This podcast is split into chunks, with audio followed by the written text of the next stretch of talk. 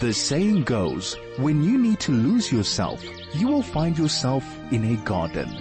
A beautiful garden can inspire us, restore us, and calm us. This is Blooming Lovely with Melanie Walker. And a very warm welcome to it. Yes, the technological gremlins are getting to us today, if you believe in those things. I think there's a bit of a flaw in the matrix. I am Melanie Walker. This is Blooming Lovely and it's a blooming lovely day in Johannesburg today.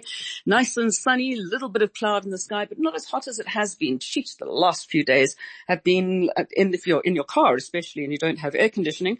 Well, it's time for windows to be open all over the place, except of course when it's pissing down with rain, which we don't want to happen too often, but it was lovely, a lovely um, thunderstorm yesterday afternoon, and I think we're getting back into our usual Joburg weather, although as we know that between sort of the end of December and all into January, we end up with lots and lots and lots of rain. Hopefully not as much as we've been recording in the last few months. We've actually broken records, 20 year records in the last couple of months with the amount of rain that's been happening. Isn't it fantastic? Anyhow, talking about rain and things that are good for the garden, we are going to be talking to somebody who's going to tell us about what's good for your tree trees in your garden. So even if you don't have a garden that's big enough to have trees in it, I'm sure that you will one day. So get the knowledge beforehand. We're speaking to one of South Africa's top arborists and that is Julian Ortlepp of Treeworks. And he is the person who I go running off to every single time I get an opportunity to because he just knows so much about trees and he tells us about what's happening and what we should do. And if you can't identify something, he's the person as well. So when Shothole Borer first made itself known in South Africa a few years back, we did a whole lot of um, talks and information sessions about what we need to do and what we can try and do to protect our trees against this horrible little uh, South Vietnamese borer, which came in, well, we don't know. We're going to find out all of these things. So without any further ado, we have Julian Ortlepp who is sitting down in Cape Town. And what are you doing down there, first of all, Julian?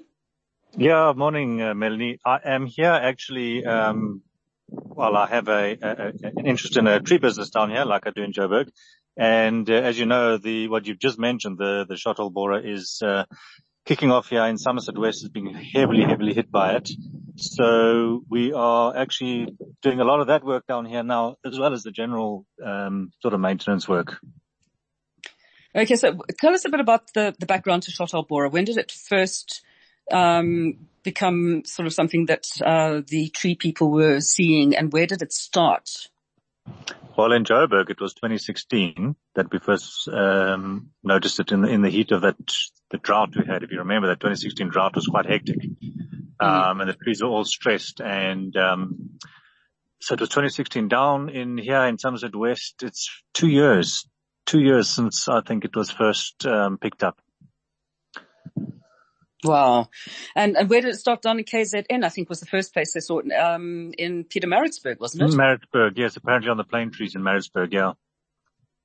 Wow. And, and what, what trees is it badly affecting most of the time?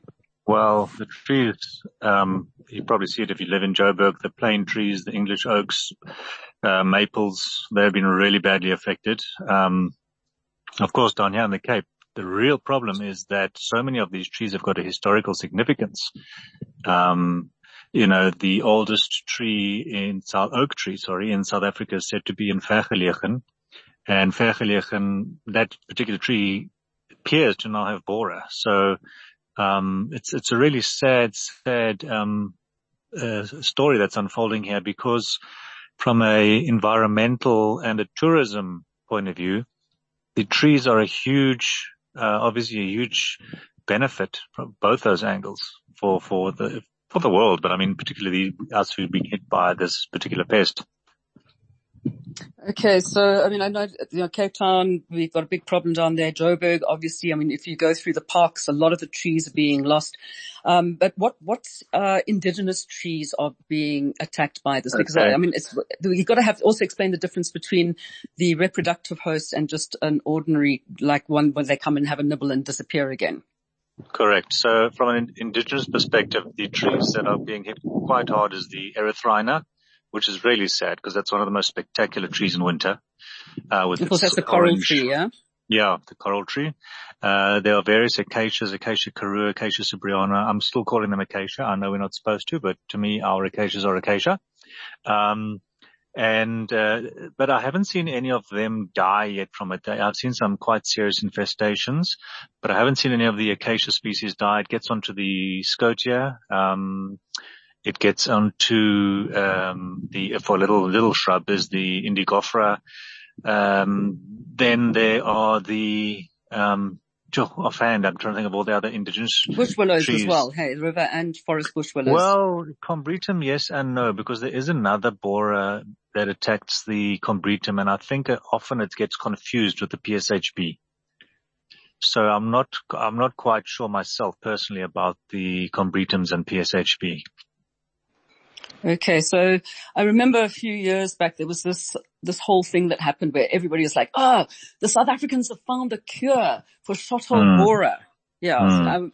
So, um, okay, walk us through that whole situation. So there's a product that uh, came on, on onto the uh, into the industry, um, which was a South African product, as you say. Um, it was said to be or touted as the cure and the solution. It certainly wasn't. Um, but there were some interesting results from it. Um, and we used it or used it as part of our treatment protocol, um, amongst various other options which we, um, or products that we use as in, in, in the treatment regime. So there were some results, but yeah, there, there is still no cure and no solution. And that is the biggest problem. Because of course they've been having this issue over in places like Israel and in California, um, especially when it comes to citrus trees. And I mean, if they've been working on it for what 15 years and still haven't come up with a solution, have they? No, they haven't, uh, unfortunately. And there, as you know, the tree industry is a massive industry in America and they will put a lot of money towards research and development. Um, the, the, issue with this borer is that it goes well beyond into the, into the, basically into the, um, uh, beyond the, the, the, cambium layer where, where, where, all the nutrients are transported up and down and where you would initially put in a systemic treatment. It goes beyond that. And beyond that point is in, deeper into the trees where it breeds and, and, and, uh, creates its galleries where they breed. And it's quite difficult to get hold of this beetle so deep into the tree.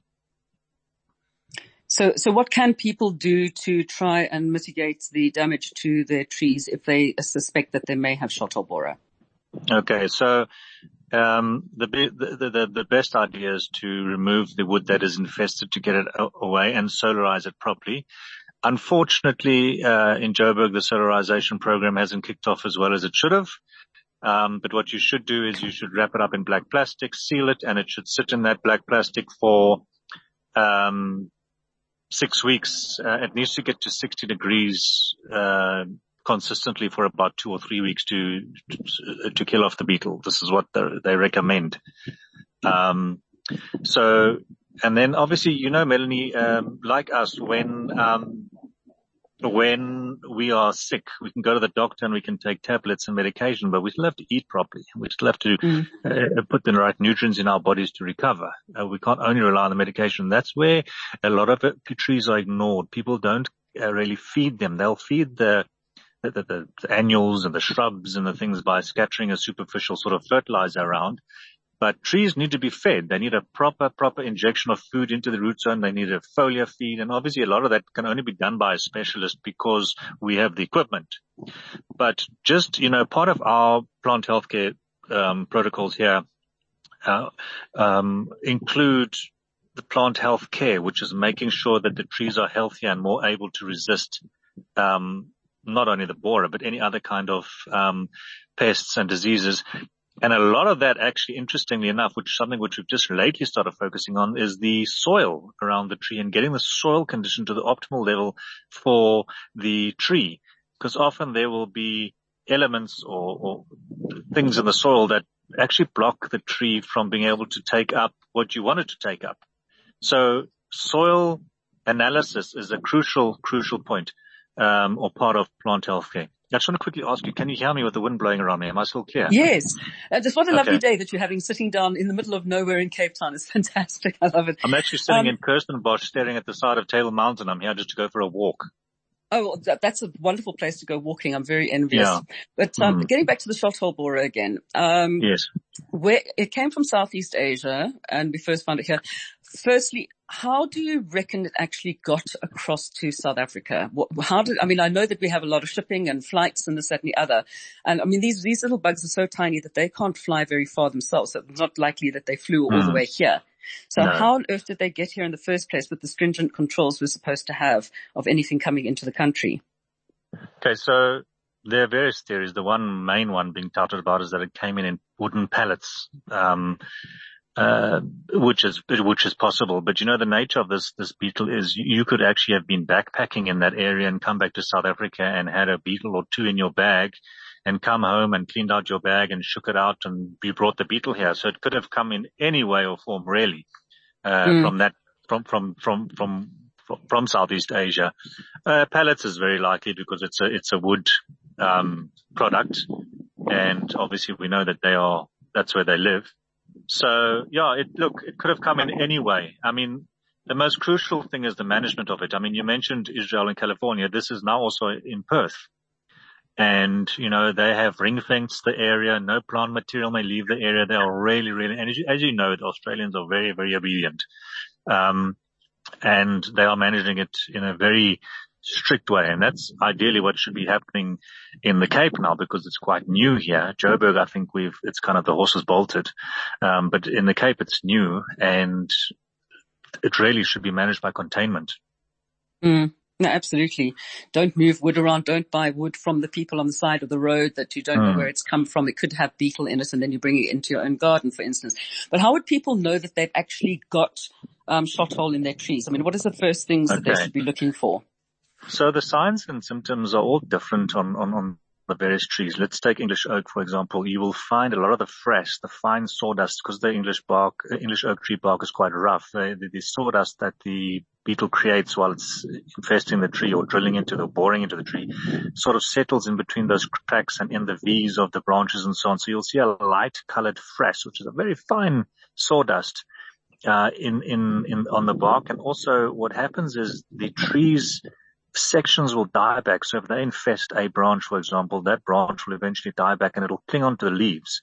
So you'll look at your tree and you'll see a dead section with brown leaves on.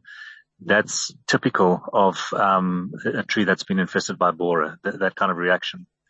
Um, then also on the London plains, you get sort of like a rust colored stain that runs down the tree.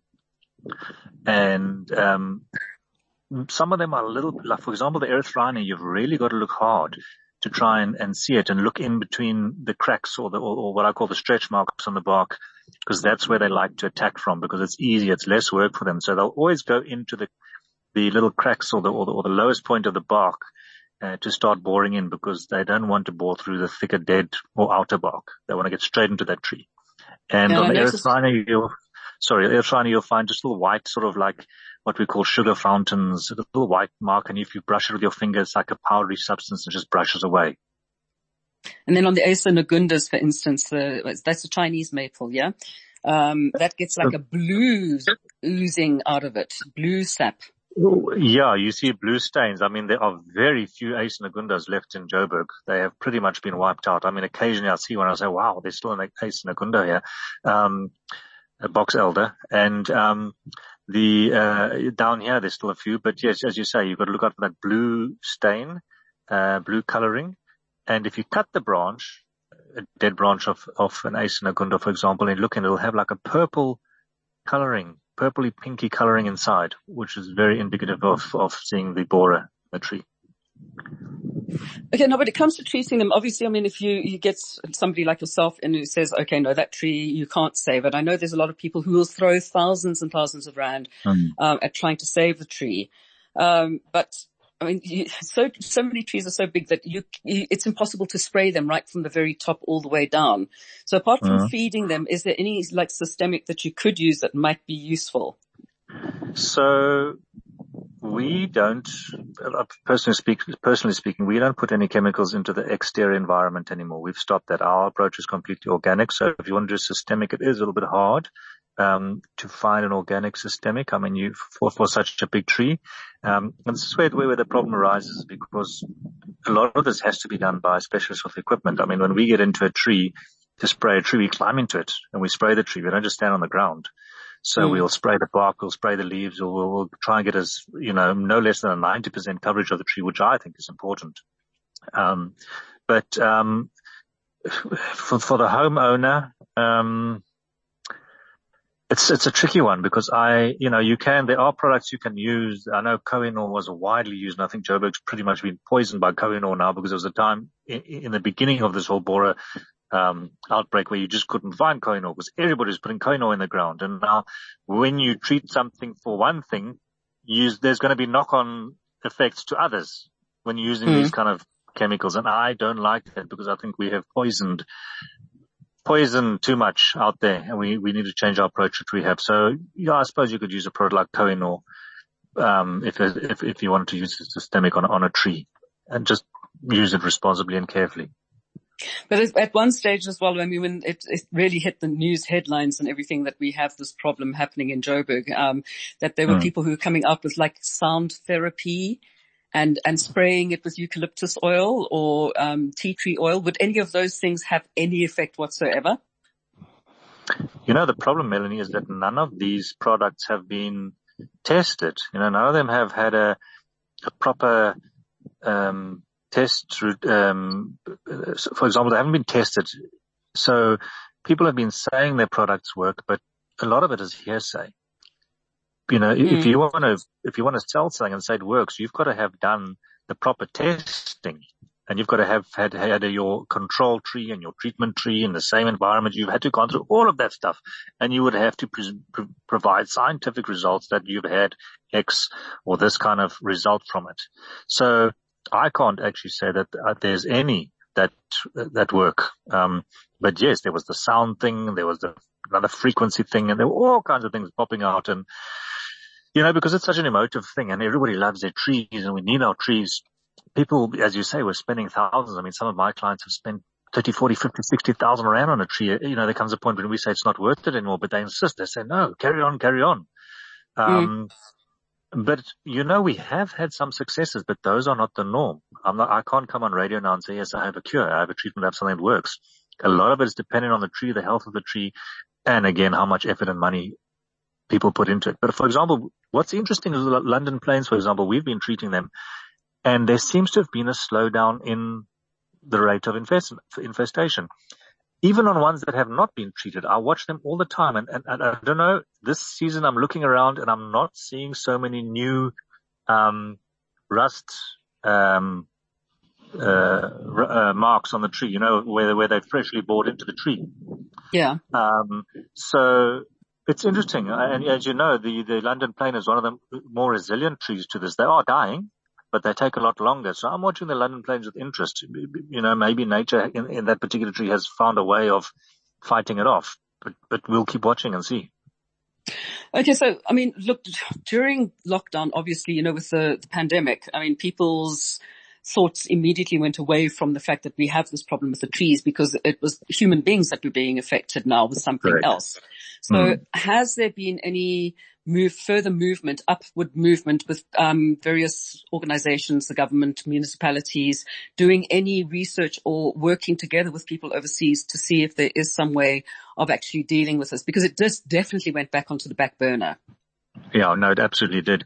I have um, made contact with via a client of mine, uh, various people in with the minister's office, uh, environment, what's it, uh, Barbara Creecy's office, and um, I, I, need to follow up with that. It's, you know, it's our silly season now, but there is a channel open now. We have a company in America that has a product, um, which we were trying to get in here, but there seems to be some kind of confusion uh, at the registrar's office about they're telling us no, there is already a product registered for PSHB and they cannot bring another one in using emergency registration, but there is no product registered for PSP, PSHB in urban forest environment.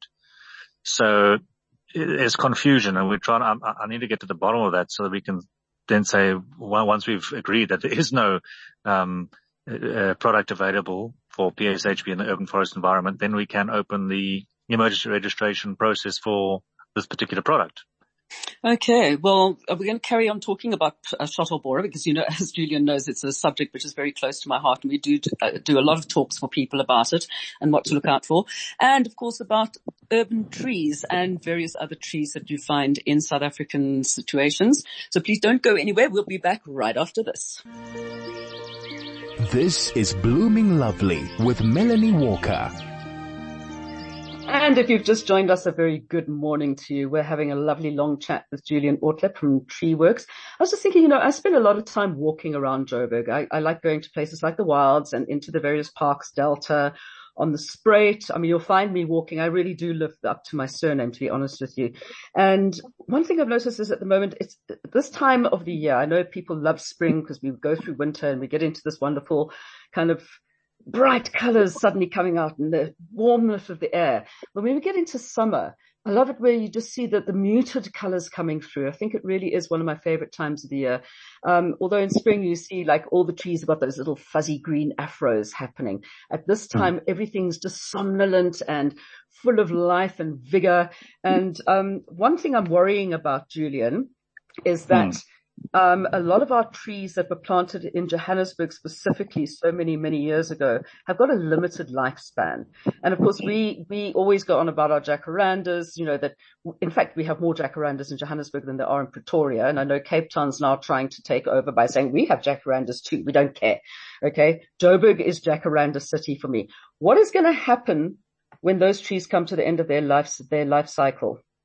Very good, very good point, Melanie. And it's, it's something that needs to be addressed is because what the city of Johannesburg needs, um, I think they say they have it, but I'm a little bit skeptical myself, is a proper tree maintenance and a tree, um, succession program.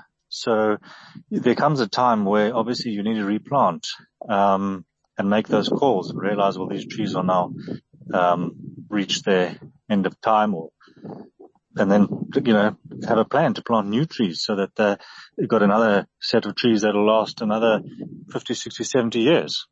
Um, personally, I think the trees in Johannesburg are in shocking condition, street trees. Um, I'm quite disappointed in the way some of them look, and um, I don't think that um, the authorities who are responsible for trees are doing anything near what they should be doing to preserve our urban forests, particularly now that we have this um, borer crisis.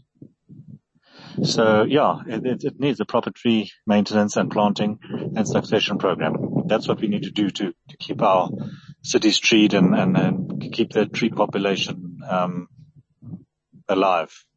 But what can what can you and I do? I mean, well, I know what you can do, but what can the general homeowner do to actually try and help? In their gardens or, or yeah, in their, outside their gardens, on outside their gardens, because I mean, um, well, it's one of those things that you know you you should take responsibility for your verge as well. And obviously, you're not allowed to touch the street trees. Um, so, mm. and it, you have to actually ask them to come and do stuff, which t- takes some time. So you may have a tree that's dying or has died and they've come and removed it. Um, I mean, for me, what I would do is plant something that will be able to take the place of that tree in the future on the verge. Are we allowed Absolutely. to do that though? Can we plant other trees onto our verges?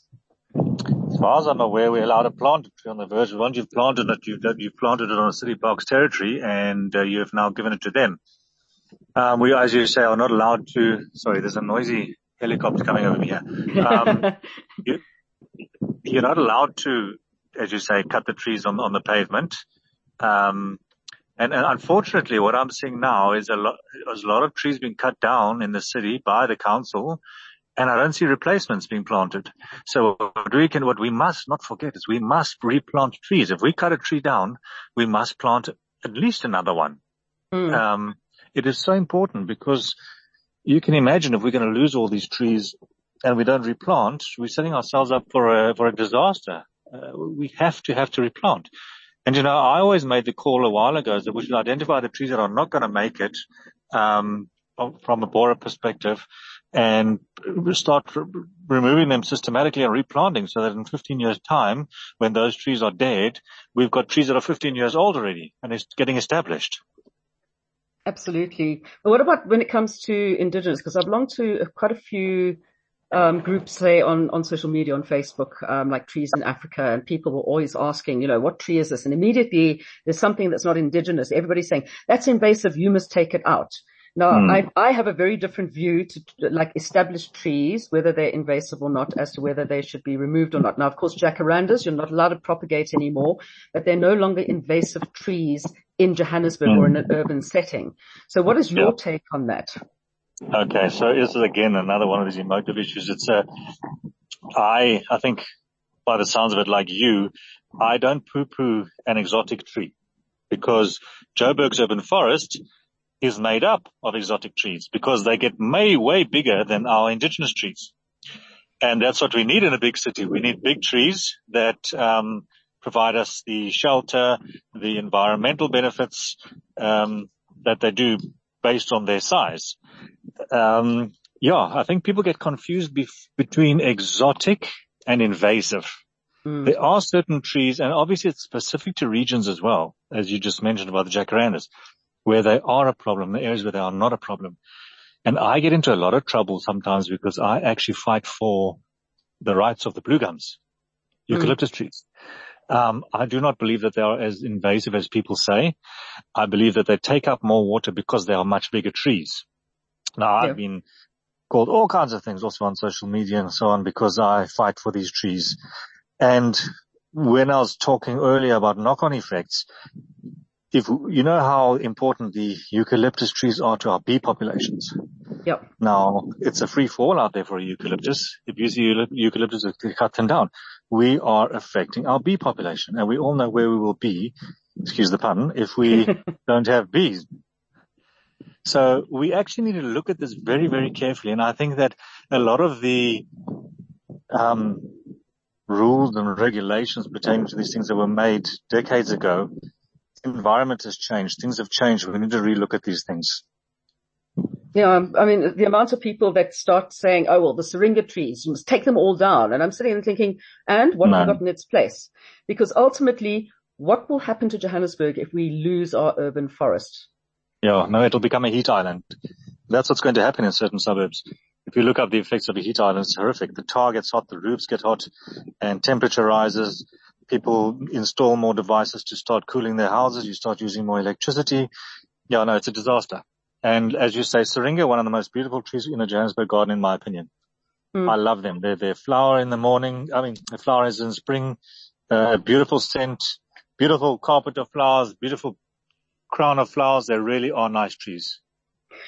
So what are the trees that you would suggest to people that if they do have it, that they should actually get rid of it? And by the way, I agree with you on the whole acacia thing. It's trying, trying to remember which is Vachellia, which is Senegalia. And mm. but hasn't there been a thing recently where they, they because the whole thing started with the Australians saying we yeah. own acacia and then we had to change mm. the names. But now apparently that's been relaxed a little bit. So, I mean, I just felt sorry for the acacia weavers. They, they were like, what are we supposed to be called now?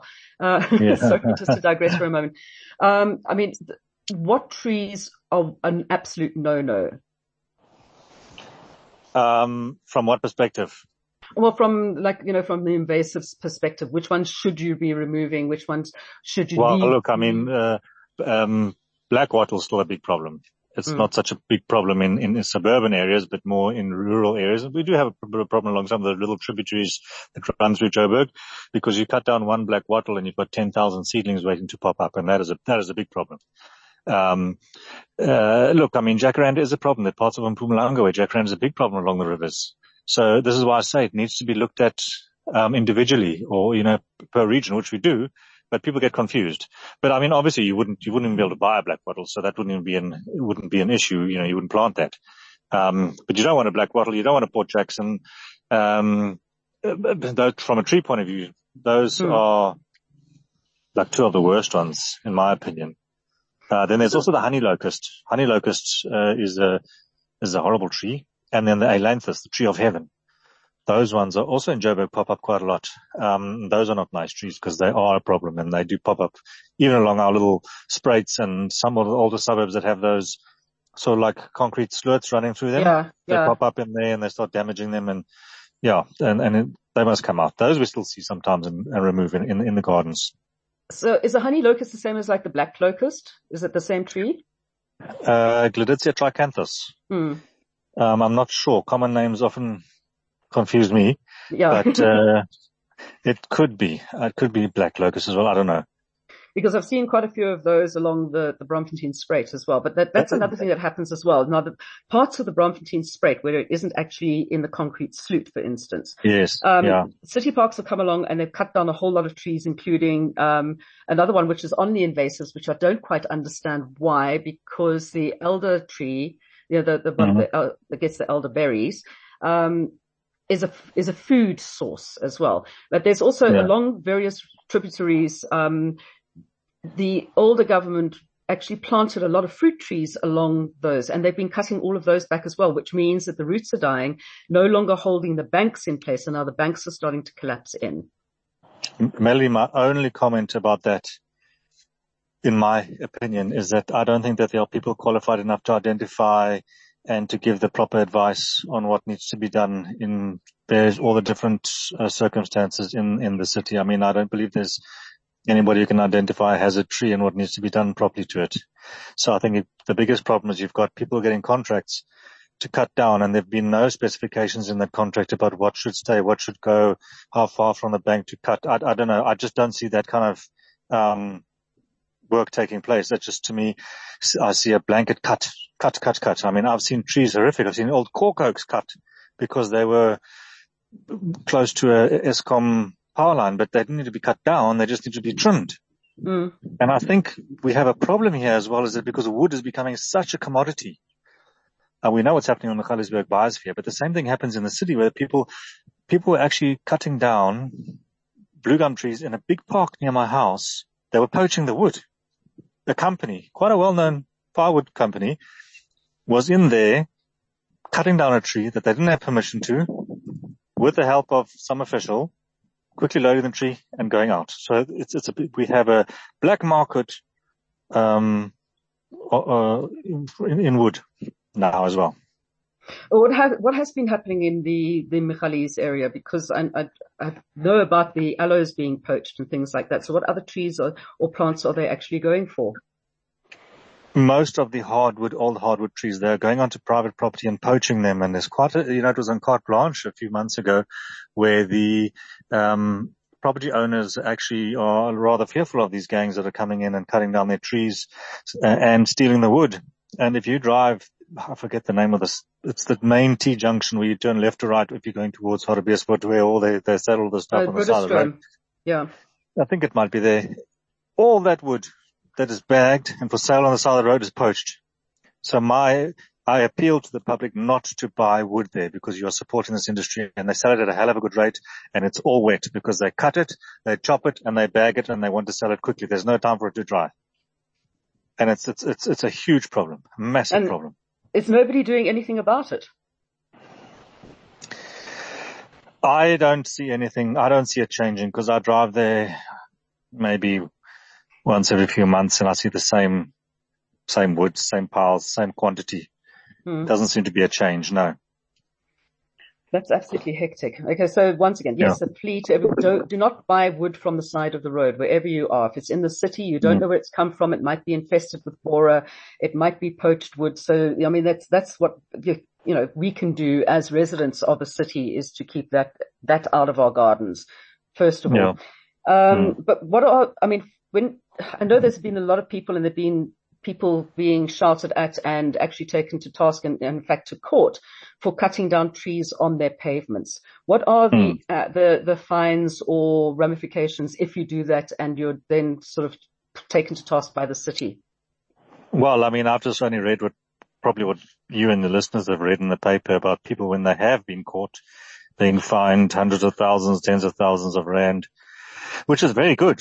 I mean, we cannot just cut down trees, so it's very good, but it would be lovely that it was more consistent so that the Mm. message really got out there. Oh goodness me, it's a it's a thing, and that, that- what worries me is that um, it's also with not only having the problems with the shot hole borer getting into avos and into citrus and into nut trees, because it does go for food trees as well as your decoratives. Is that there are Hmm. also people who are now going onto farms and stealing all of the avocados and stealing all the lychees, for instance, from Hmm. these farmers. You know, Melanie, the, the underlying factor for all of this, the poaching of the wood, the stealing of the avos, the stealing of the nuts is poverty. Mm. Until we sort that out, I'm afraid these kind of situations are not going, to, it's part of the problem. It's not the only thing, but it's a big part of the problem. Until we sort that out, we're going to continue to see this onslaught happening. Okay, so if people do have a problem with their tree um, on outside yeah. their property, obviously the people to get hold of city parks. So you get hold of city parks. Um, I often do that on behalf of my clients and I say, listen, this is what we want to do. Can you give us permission to do it? Would you mind? And then they, if, I will get a response and say, it's fine. You can do that. So we've got permission. The main thing is to ask permission from city parks. You may not just cut a tree without getting their permission because that is where the problem comes in when everybody thinks they can just cut because there is no way of getting permission. You can get permission. Sometimes it takes a little while, but um, yeah, and if you think it's an urgent problem, then you tell them, listen, I think this tree is about to split and fall into my property. You need to come and urgently address it. Again, it's a bit of a funny beast, City Park. Sometimes you get a fast response. Sometimes it takes a long time and sometimes you don't. But as long as you've reported it and done your bit, then I think you've, you've covered yourself, uh, particularly, um, from an insurance point of view. And also, uh, definitely, if you want to do any sort of like maintenance work on the tree, you must get permission from city parks. We're actually doing them a favor by maintaining their trees on the, on the pavement. Fantastic. I'm glad somebody's doing something. All right. We're just going to mm. pay the bills quickly. We'll be back right after this and find out what trees you should have in your garden and what happens if it's a plant that's on your neighbor's side. What rights do you have? Stay with us. This is Blooming Lovely with Melanie Walker. And we're talking trees today because yes, we are triple. I like that word for people. We're triple. Are you a triple, Julian? yes, I am. Absolutely. okay. So what trees are the ones that you love the most that you always say to people, especially, you know, one of the questions we get, I have a small property. I need a tree, which is a small tree. Is there such a thing as a small tree? There is. Um, you know, you get your, from an, you get your ornamental cherries, you get your fruit trees, they're small trees, and they're actually really nice to have in a garden because they blossom and they provide you with a little bit of a leaf and some food.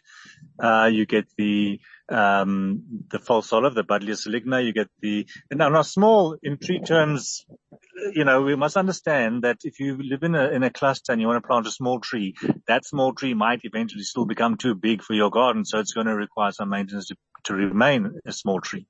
So small as you inverted commas is, is very dependent on the situation. Uh, you can imagine planting a white pear in a one acre garden. That's going to be a small tree.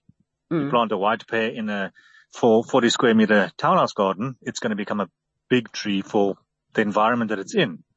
So we've got to understand that when we're planting a tree, we've got to um, understand the environment and that there will be maintenance um, requirements moving further on. But white pear, sneezewood, um, the uh, false olive, Buddleia saligna is a lovely tree.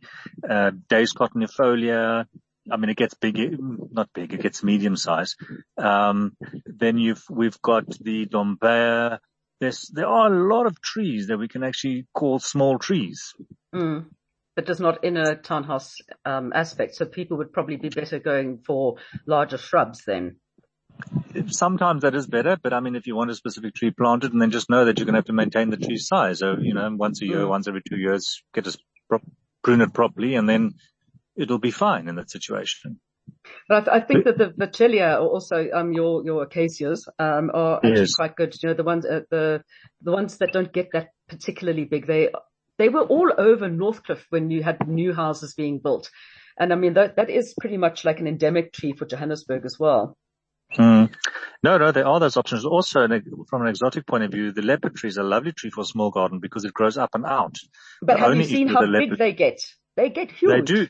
They do get big. I was just going to say the only problem with the leopard tree is that it has quite a hectic root system when it gets older.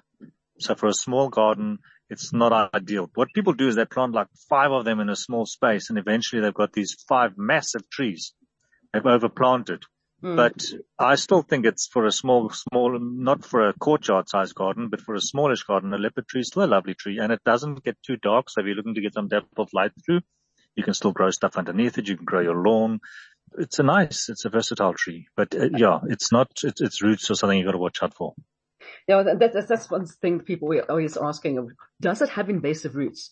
Now, I think mm. that most trees will have roots that grow out sideways because they need to anchor themselves. It's not just the taproot that goes down. So there's no such mm. thing as a tree that only has a taproot.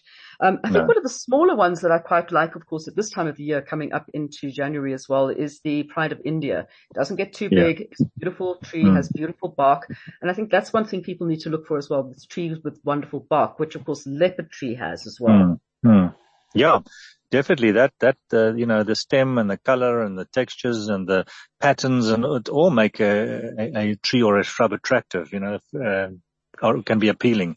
So definitely a Pride of is a lovely tree actually and it gives a really nice flush of flowers, um, for quite a while. It's a nice tree to have in the, in the garden. And again, you know, it's got a nice bit of shade that it offers yeah, that is a very nice tree. And also from a root point, point of view, not too hectic, eh? So it's, it's, mm. it's a nice tree. Yeah.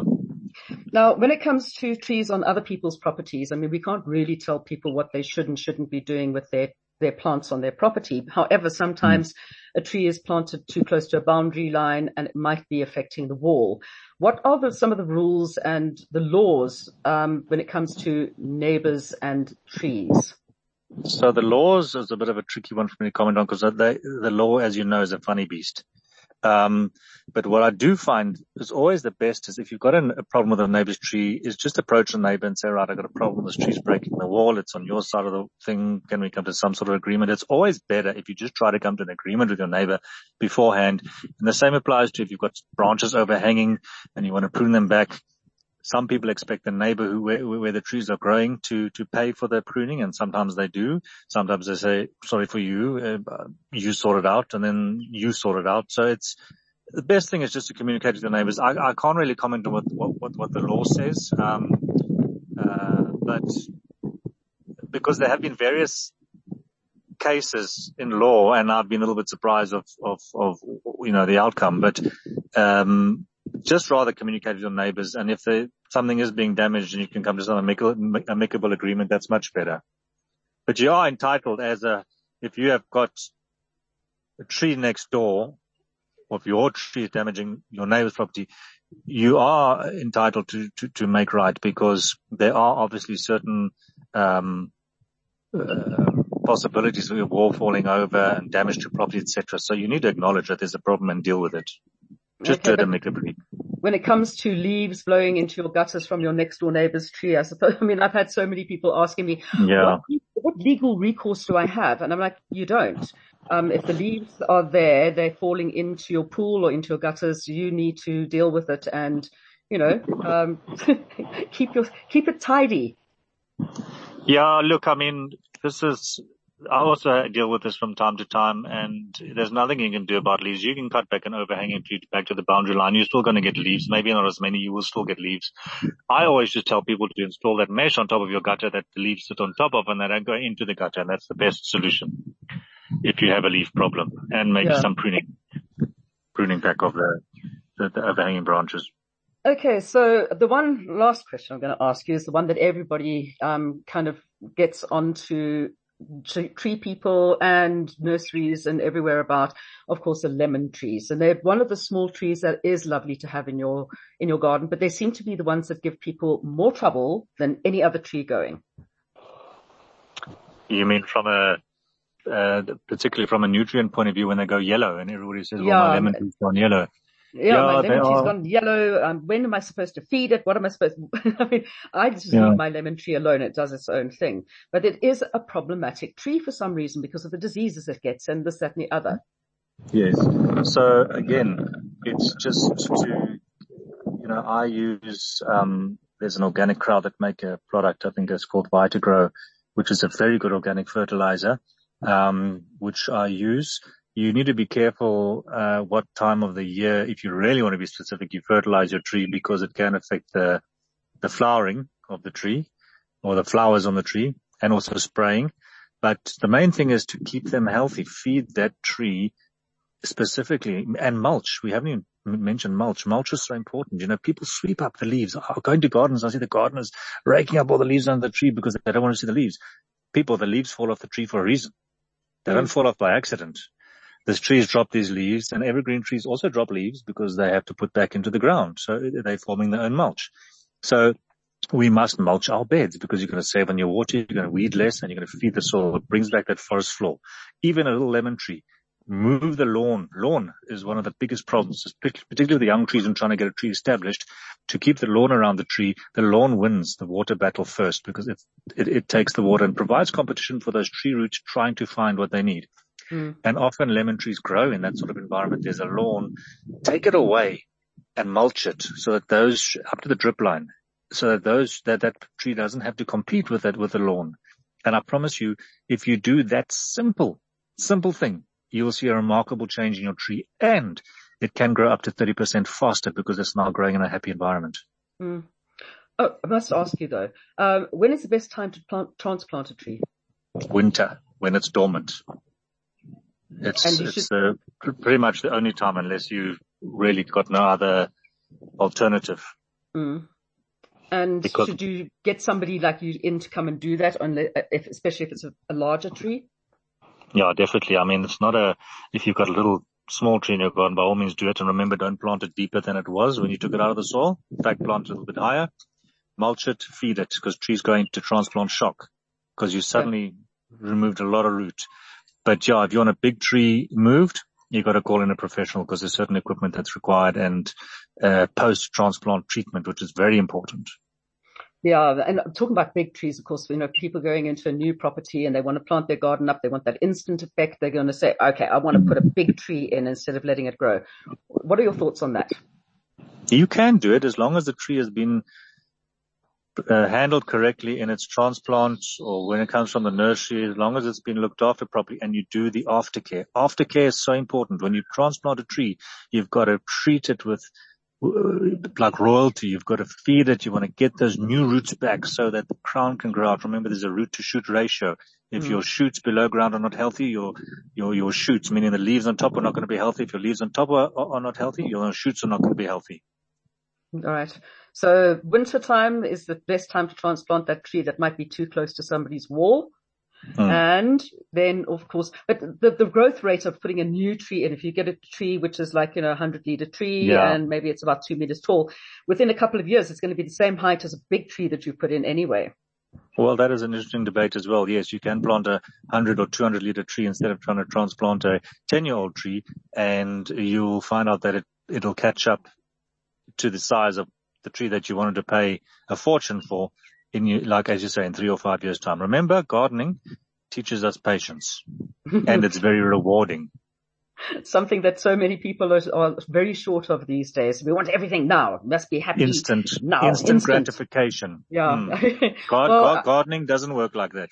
No, it doesn't. It's one of those things that takes time. So you just have to yes. sit back, relax and enjoy the weather, enjoy what's happening. And I'm very envious that you are going to be enjoying the rest of Kirstenbosch right now, Julia. So I'm going to yeah. let you get on your way, on your walk, sure. enjoy it, take some pictures, send them through, anything that you see which um, I might enjoy. Okay. Sure. Will do. Great. And thank you so much for joining us today. I hope a lot of Pleasure. people have got some better insight now into what, uh, how important trees are for us. And I'll catch up with you again soon, Julian. Have a lovely Great. time down Thanks for your time, Melanie. Thanks thank very much. And Cheers. of course, the rest of you join us again next week where we'll be doing some more stuff in the world of gardening right here on Blooming Lovely. Don't miss it. We'll catch you then. Goodbye.